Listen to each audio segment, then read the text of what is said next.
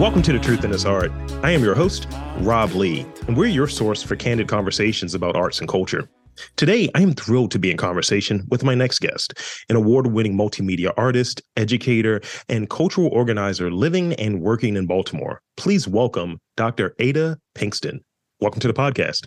Well, thank you for the invitation. And um, thank you for the welcome. Thank you for that warm welcome. you you've done a podcast before. Thank you. Thank you. Post production, post production.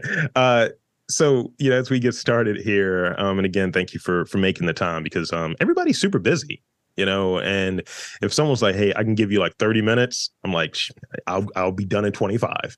Um, so before we delve into like the main topic, like, could you you know introduce yourself um, to the listeners? And I have a second bullet point or, or two bullet points after that, but I at least want to start there. Okay, cool. Um, hello, my name is Ada Pinkston. I am an artist, educator, cultural organizer, sister, auntie, great auntie, daughter, granddaughter, and uh, human um, who teaches currently as a lecturer at uh, Towson University in the art education department, and also as a lecturer in professional practices at Maryland Institute College of Art. And sometimes those girls at George Washington calls me to teach new media and digital art, and I go there and teach that. Um, but yes, this conversation around time is something that I center my work around. So I say my medium is time.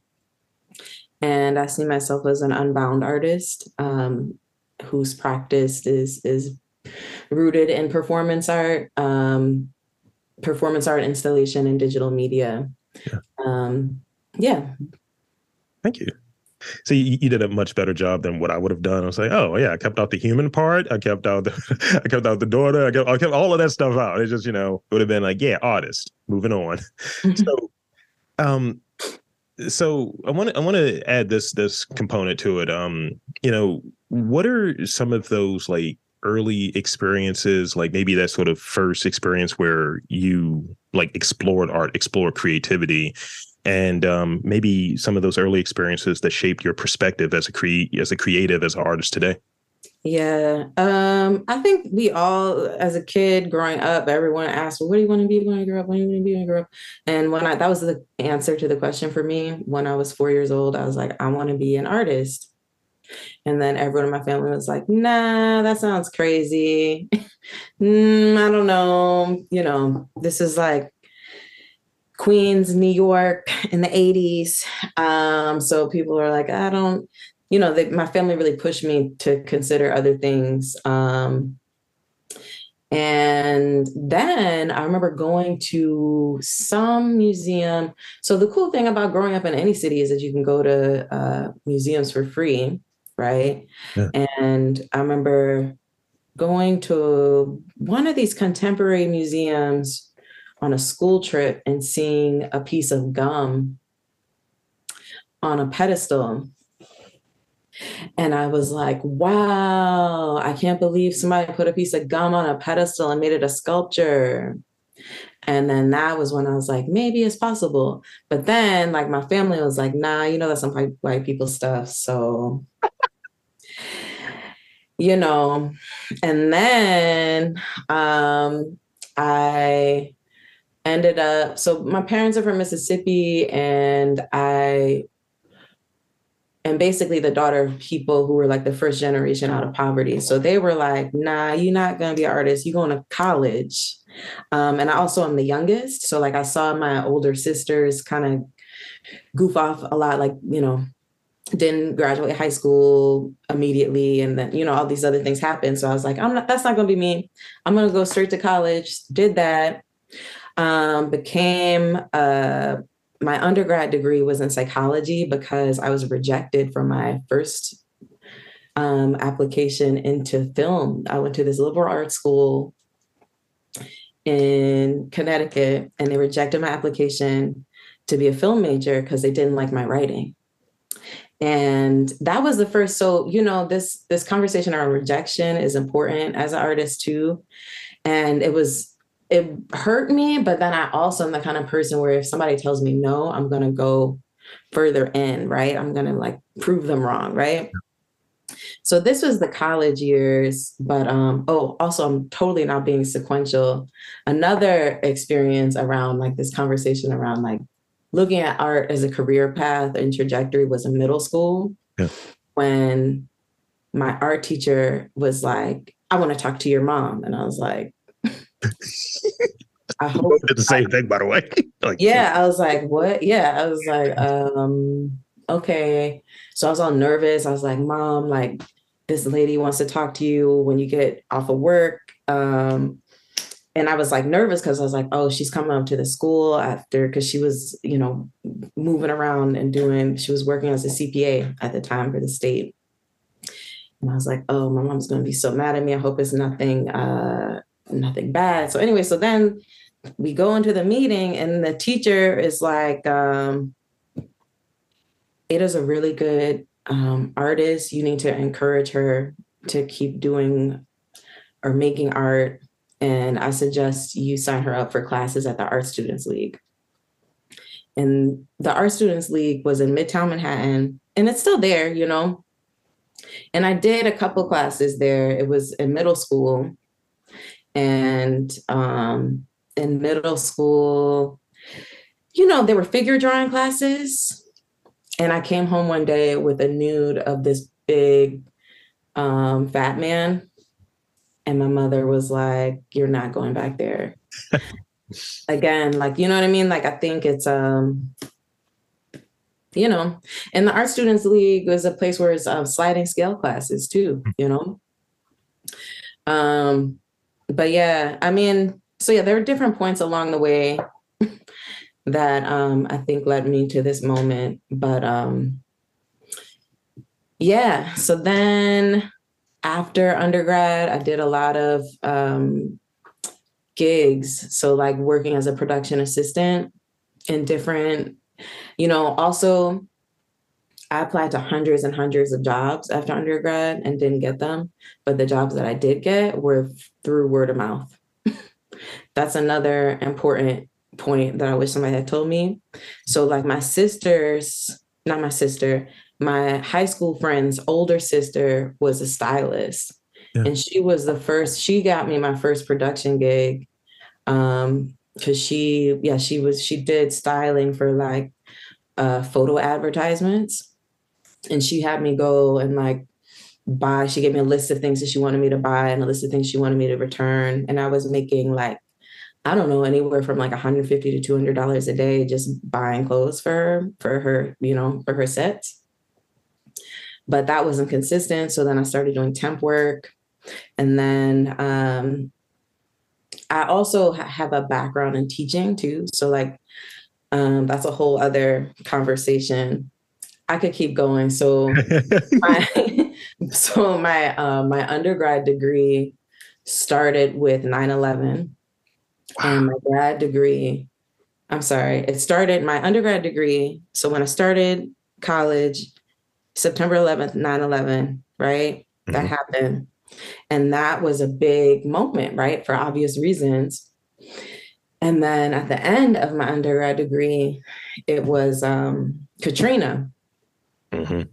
Hurricane Katrina. So I feel like because of those two moments at very important increments of like, you know, becoming, evolving into an adult, right? Yeah. I think that that placed me in a unique, um, really thinking about considering greater humanity in relationship to my work.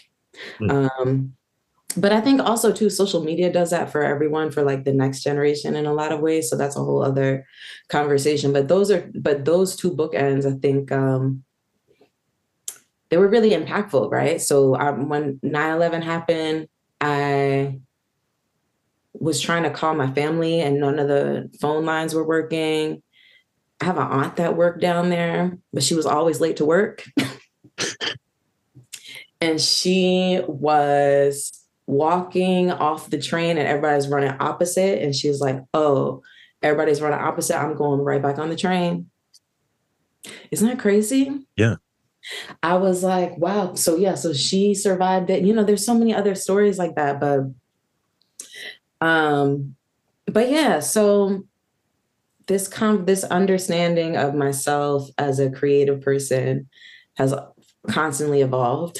Mm-hmm. Um, and when Katrina happened, I was really in, interested in going down and being of service um, because I had spent time in New Orleans because I have family down there too.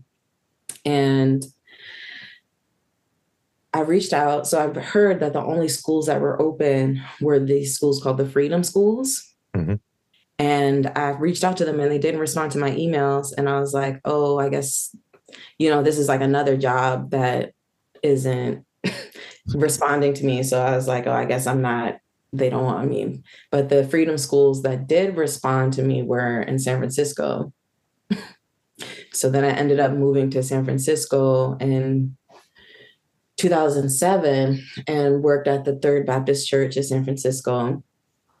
Um, as a servant leader, as a you know, as a teacher in a freedom school. Yeah. And for those that aren't familiar with what freedom schools are, like the current, the present day freedom schools are all about bridging the gap in literacy uh, rates in the country. So the um, in the late 80s, early 90s, there's this research that was done to find out about like reading levels uh, across grades and the literacy rates at the time i don't know if this research has been done again but the literacy rates uh, between races were very similar to the literacy rates that existed in the 60s right? So like and you know the third the third grade reading level impacts a lot of other outcomes for people's lives right? So the idea of the freedom school is that if you make a curriculum that is culturally relevant for black children then um, their reading levels increase. And um, and it's true. And it's also a free, so it's a free after school program and it's a free summer program. And there's different satellite programs across the country, but the um, uh, there's an organization in DC that funds all of them. Um, and Marian Wright, it's called like the Marian Wright Edelman uh, Foundation or something like that. But um yeah, so but the original Freedom School was it started in Freedom Summer in the deep south when um, people had to pass all of these crazy uh, reading tests in order to to vote. And um, all these people from you know like up north like new york chicago went down south to you know, get people ready for these reading tests so they could be able to vote. And that, so that was the Freedom Summer. And that's why the Freedom Schools are called the Freedom Schools to this day. Anyways, um, but when I was in San Francisco, uh, I, I, you have a lot to to edit, right? Uh, no, no, no. I'm I'm I'm here. I'm enthralled. This is all baked into who what makes you you, right? Yeah, that's true. This is true, right? Yeah, but when I was in San Francisco, I so I had a lot of friends that I met in um, from the time like high school, because another part of my growing up life was going to the Nuyorican. Um, mm-hmm. because it was the only place that was like the Nuyorican and um, where else did I think it was yeah, it was um there were the there were a lot of 12 and oh the knitting factory. The knitting factory was another venue because they had 13 and up shows. And it was like they wouldn't serve alcohol, but it would just be about the poetry and it would just be about the music or, you know. Um, so I saw Black Star at um at the knitting factory, like Mos Def and Talib Kweli. Um, you know, and there were there would be a lot of people going through um, the Nuyorican Poetry Cafe, but um, anyways, so and I also had friends that would participate that were part of um, dance theater of Harlem and that type of um I didn't take classes, but I had friends that did, you know what I mean? Um so anyways, um, so over the years, so a lot also a lot of the like life is all about relationships, right? And it's crazy because, you know, I have like I basically have like chosen family that are in the San Francisco Bay Area. Hmm. Um, so when I moved there for teaching to teach at the Third Baptist Church, I um yeah, I had a lot of community to stay with, you know? Yeah. So um one of my friends from undergrad literally was like, she was gone for the summer um, and she was teaching out in Oakland um, at one of the schools, one of the middle schools there. And she was like, I'm gone for the summer. Here's my apartment. Here's my car. Pull up. Get it cracking. yeah. And like move, you know what I mean? And move, come move out here, you know. So that's that's how I ended up in the San Francisco Bay Area for many years. Yeah. Um and that also was where I saw it was possible to be an artist, but not the type of artist that puts gum on the pedestal and in the, you know what I'm saying? And yeah, it's yeah. like in the uh, X museum, the the contemporary museum of that's hip, you know, but it, how to be an artist that is of and works with community mm.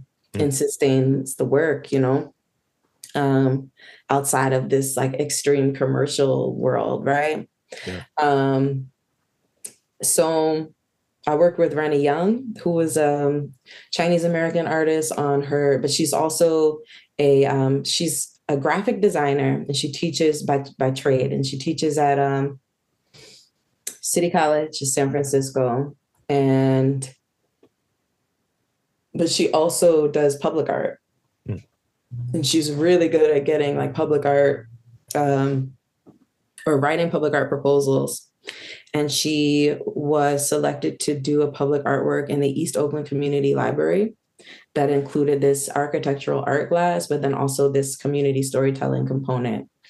And it was like one of these big budget pieces and she hired me to be one of her studio assistants to do outreach online outreach um, because I had, you know, in the temp world, that was like one of the gigs that I did was doing online outreach. Um, so yeah, and it was really, it was a really beautiful project. It was a, it was cool to see like how someone runs their studio.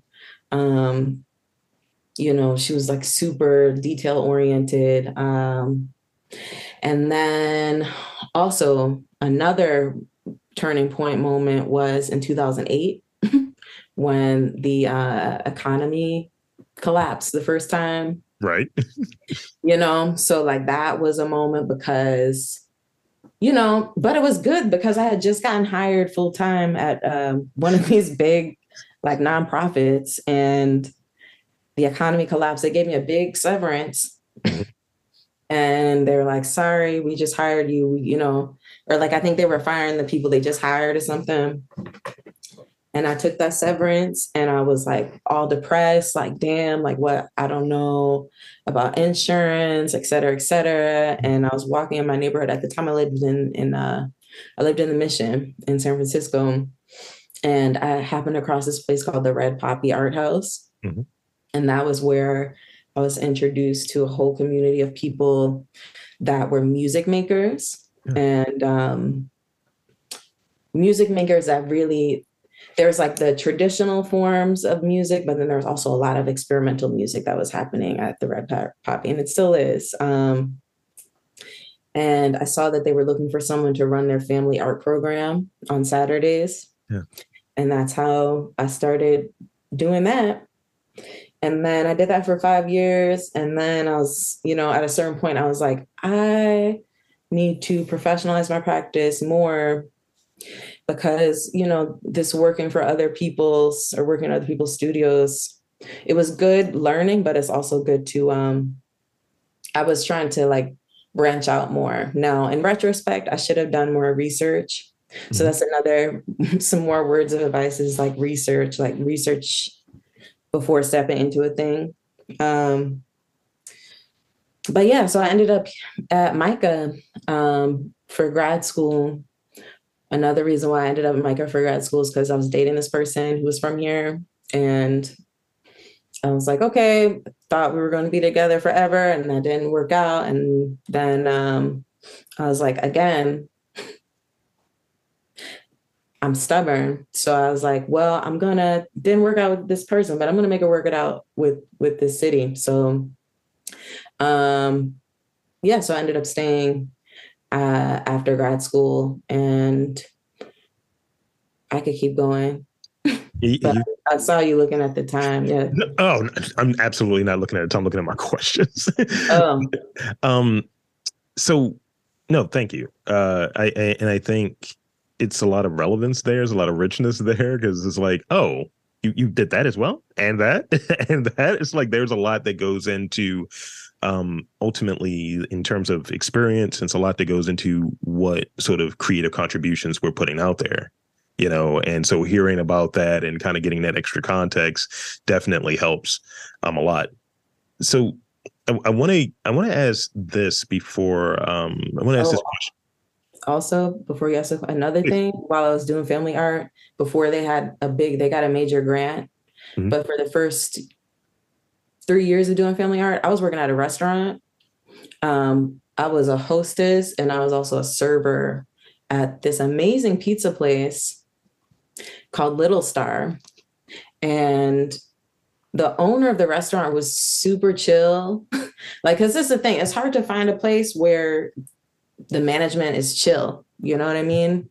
Um, and that guy is super chill. Like they also, I mean, also in California is different than in Maryland, but you get minimum wage plus tips. Yeah. You know what I mean? Um, and that's the standard. So that was also pretty nice. Um, so like having a job for a while that enabled me to um, do family art and also like start to like think through like what my creative practice is in yeah. a more meaningful way also while taking classes at city college san francisco because um, the classes were $20 a credit and they had an amazing um, printmaking facility that overlooked the bay and the San, the bridge the bay the that orange bridge yeah for $20 a class mm-hmm. wow wow Twenty dollars is super cheap. That's that's a huge perk. So Golden Gate Bridge, no? Mm-hmm. Yeah. So I want to I want to hear this from you real quick. Um, your your thoughts around like you know performance art because you, you touched on that early on, um, and like as a as a performance artist, like like how do you view like performance art as medium as a person that's a performance artist? mm-hmm. Yeah. So another thing I was doing, so I was also so City College was one place that I was taking classes. Another place was this place called Lines Ballet, mm-hmm. And Lines Ballet is a so there the there's this history of um, movement and dance that um, that is all about non non uniformity, right? Like when you think about like ballet or like traditional ballet like all the bodies are the same and like everyone has to be like succinct like doing the same movement exactly the same right whereas like um there's a movement and dance where there's consideration of like how to show variety and diversity of bodies right? Because that's a reflection of who we are right? As a political statement too right?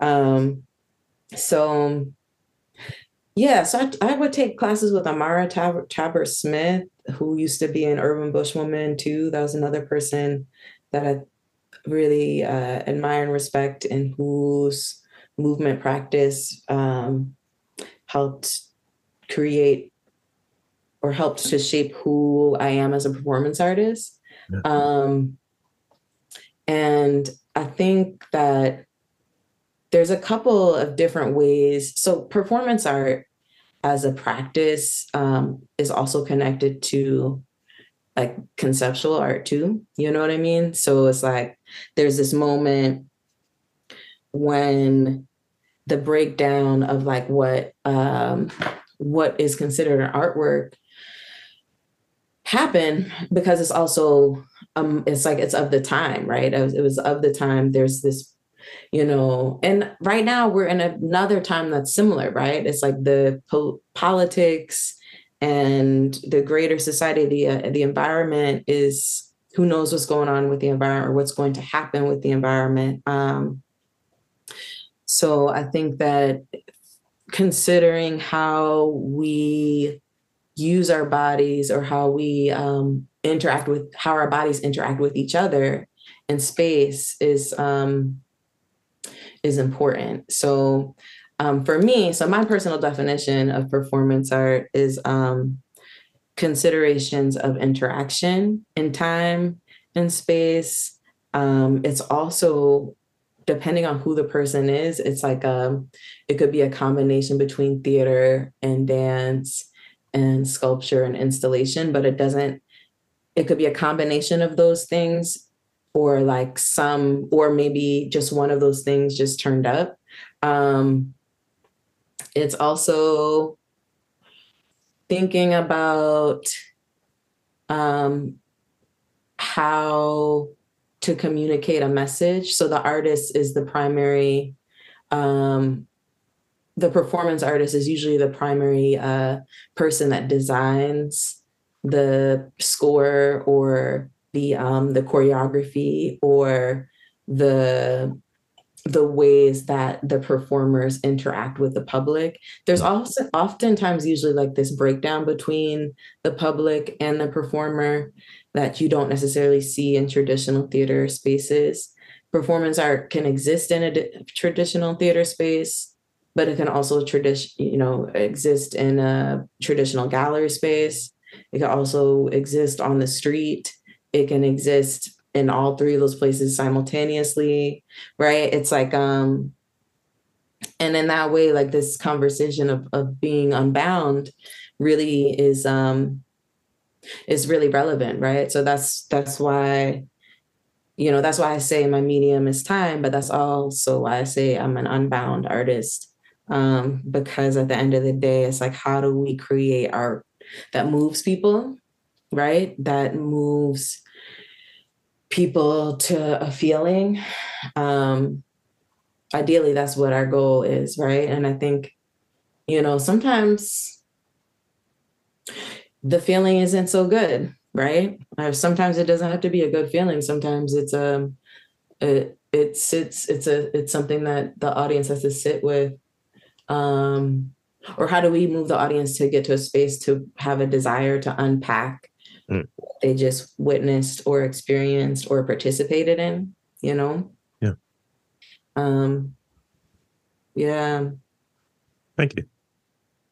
I think I answered your question. I don't you know. Did. you did. You did. You absolutely did. um, so let's see. Um, um, so t- let's talk about um, like what your your your current work or had your current artistic endeavors, mm-hmm. and um, you know, with with some attention around the um, ideation, incubation period, uh, incubation phase of like, all right, we're generating these ideas. Like, you know, what what does that look like for you? Yeah. Um, so I do a lot, as I mentioned before. Um, so I usually am working on at least two different projects like at the same time. So there's a lot of simultaneous things happening. because um, sometimes I might be working on one thing and need to move to another because you reach a stopping point. You know what I mean? Um, and you need to go to the next thing, um, or I need to go to the next thing. And also, a lot of my work is grounded in um, conversations with ancestors or um, spirits or um, even like meditations in forests you know i know that sounds crazy but it's true um so and then I do a lot of research. Yeah. Um, so research into uh, a site. My present work is about um, responding to sites, specifically sites of memory, and also um, responding to like physical architectures and how to break those physical architectures up um, through um, performance, right? So um, I, I think also another thing that's I'm not mentioning is witnessing and experiencing other people's art. Yeah. That's another big part of a process because you might go to the BMA and be inspired by like one of the old works that you see in there. You know what I mean? Um, writing is another part of the process. Like writing for nobody to see, even, or sketching for nobody to see, or even painting for nobody to see. You know, um, another part of the process is visioning, like planning, making a plan over the next three to five years. Um, yeah, so that's part. I mean, I know that was a lot, but that's part of the process. Um, but also keeping one thing centered. So mm-hmm. one the one project that has been centered for more than five years is this work around. Actually, there's two projects that have been centered, but I'll focus on this one. Just work around memory.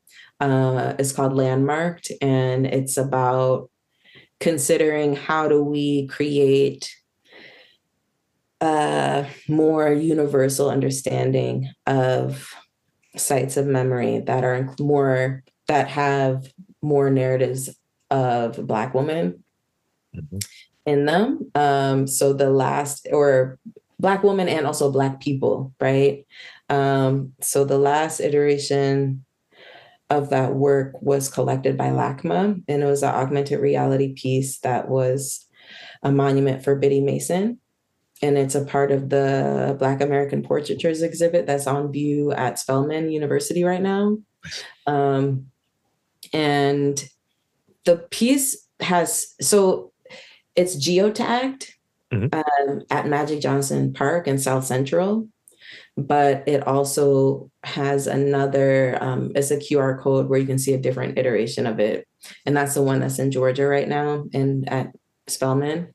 Um, and but i'm also thinking about okay well how do we so this the story of biddy mason is one that is a story of resilience mm-hmm.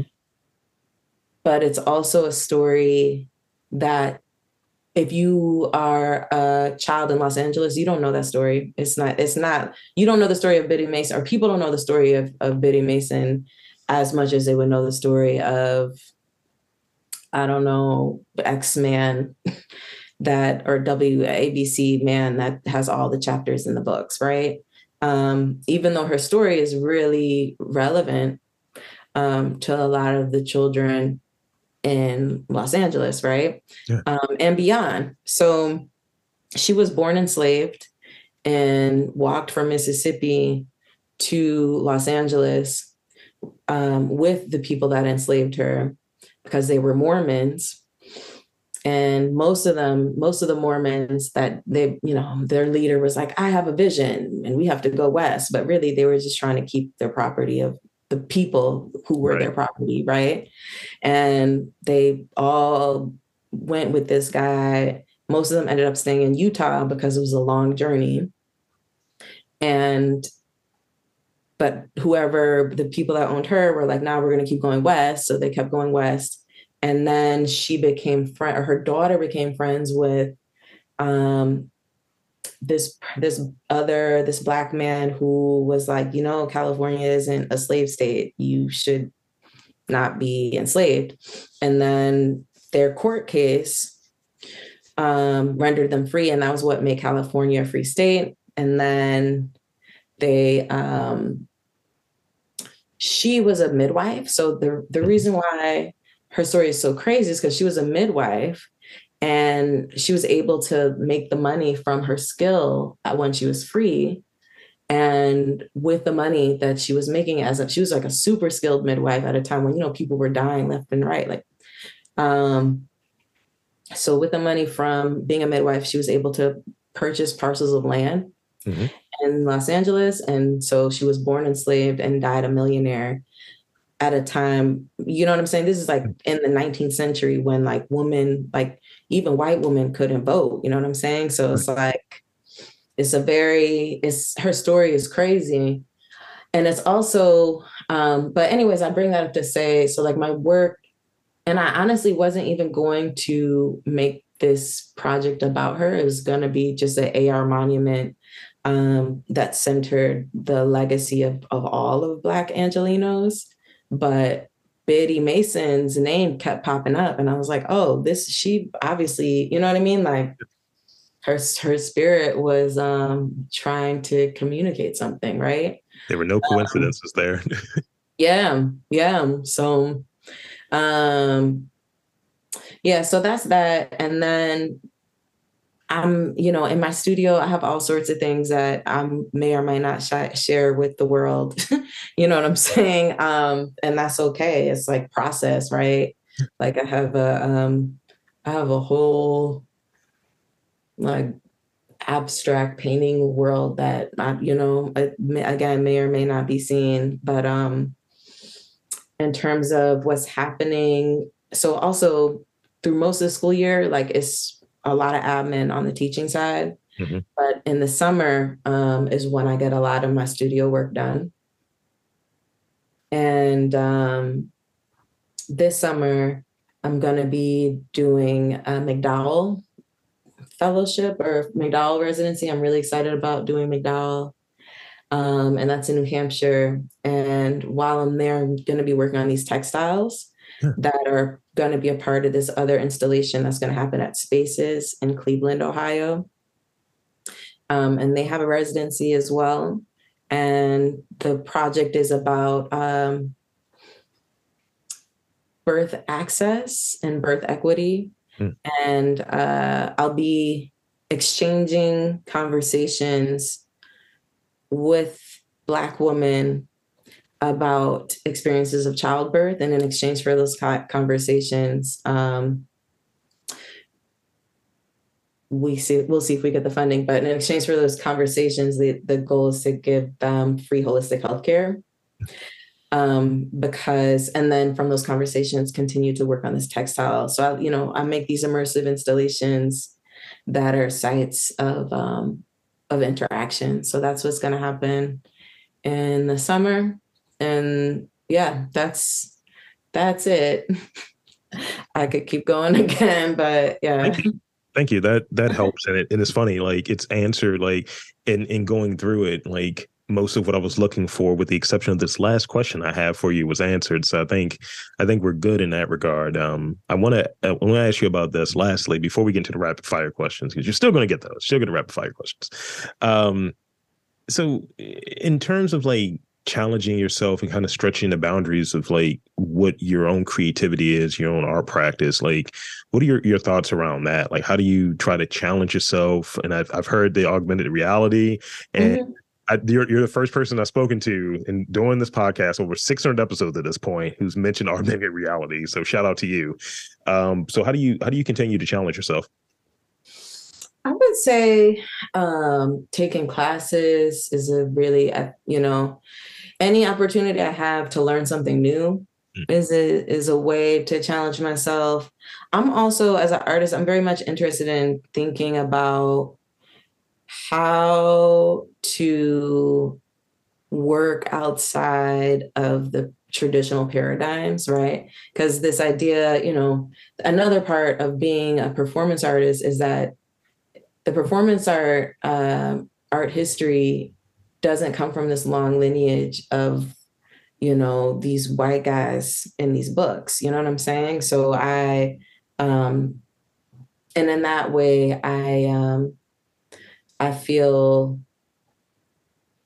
i feel like there's only the only way i can go is um circled around these dope black women right? Like adrian piper uh, Berni Searle, Lorraine O'Grady, right?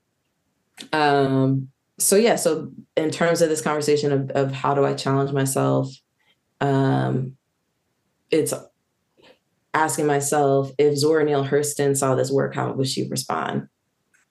Or if like my one of my favorite aunts who's on in the next world, like how would she respond to it?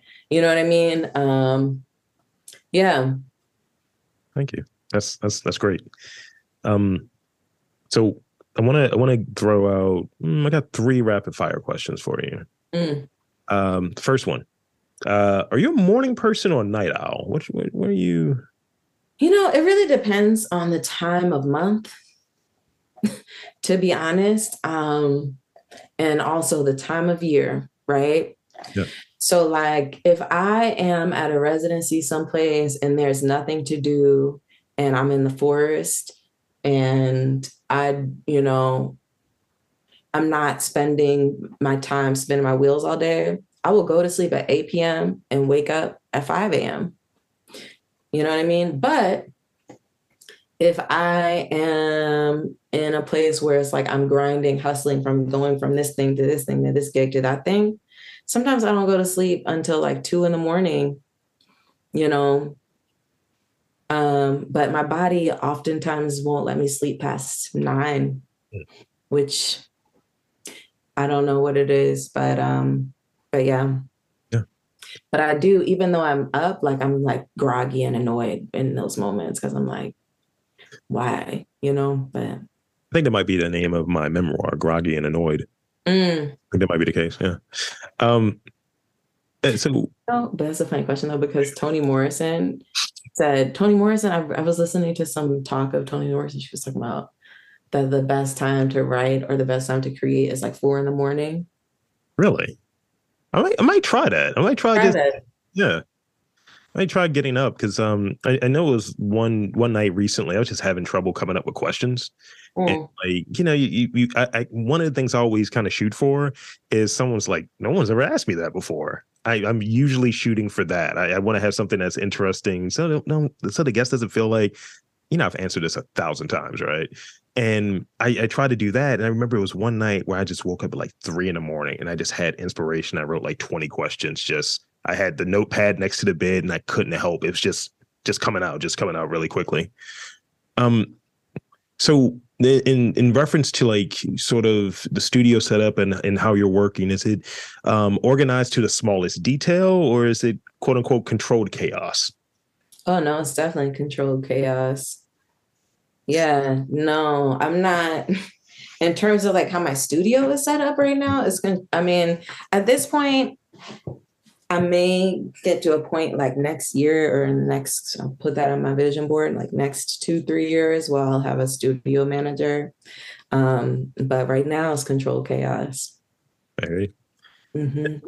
This is the last one. Um, last one for you. Uh, I'm always interested in like what artists, what creative folks, what they eat. What is your what's your favorite snack? Mm, popcorn. Okay. I really like popcorn. Let me tell you. Also like dark chocolate. Um, anything crunchy. Oh, so like more recently, I've been into homemaking some homemade hummus and eating them with these like mini cu- cucumbers that you can get from the little. Yeah. you know, don't ask me why but like my you know it's like you know again it's like seasons there's some seasons where it's like certain things but there's like year round it's like usually popcorn dark chocolate yeah yeah, that, that's that's great. I, I definitely um, have the uh, the snack thing when it, it kind of switches out. Like right now, I, I haven't bought them um, before. Uh, I just have dates. I just have dates downstairs, mm. and I was um I was like making something yesterday. I get the um, Hello Fresh boxes, and I was like, yeah, every every meal's like vegetarian. That's just what I'm getting because they look interesting. And I'm like, all right, let me chop this up. Yeah, I'm gonna have a couple dates, and I was like, yo, who are you now? Like, you know, two months ago, you were just eating chocolate and drinking whiskey. Now it's just like I'm gonna eat these dates. Oh, that's kind of healthy. It's it's got antioxidants and the uh, the good fiber in it. Yeah, that's hey, good for you. I like um like popcorn and chocolate. I like popcorn and chocolate, honey. I don't. Yeah, I also I also like digestive cookies, oh, but the one with the dark chocolate, not with the milk chocolate. Milk, milk, milk chocolate is an American creation that's terrible. Um, mm-hmm. I like it's literally my, my partner says she was like, I don't eat commercial chocolate. it's like I need chocolate that came from brown people, and that's yeah. just what that's gonna be. Although sometimes I I haven't had a Snickers bar in a long time, but that used to be my my favorite thing to eat as a kid. Like, you know what I'm saying? Like Snickers. That's a whole other Snickers are delicious moment. Yeah. So, um, one, I want to thank you for coming on to this podcast and spending part of your Friday with me. And um, two, I want to invite and encourage you to share with the listeners where they can check you out, check out your work, social media, website, all of that good stuff. The floor is yours. All right. Well, you can check out my work on my Instagram. It's a pinkstone.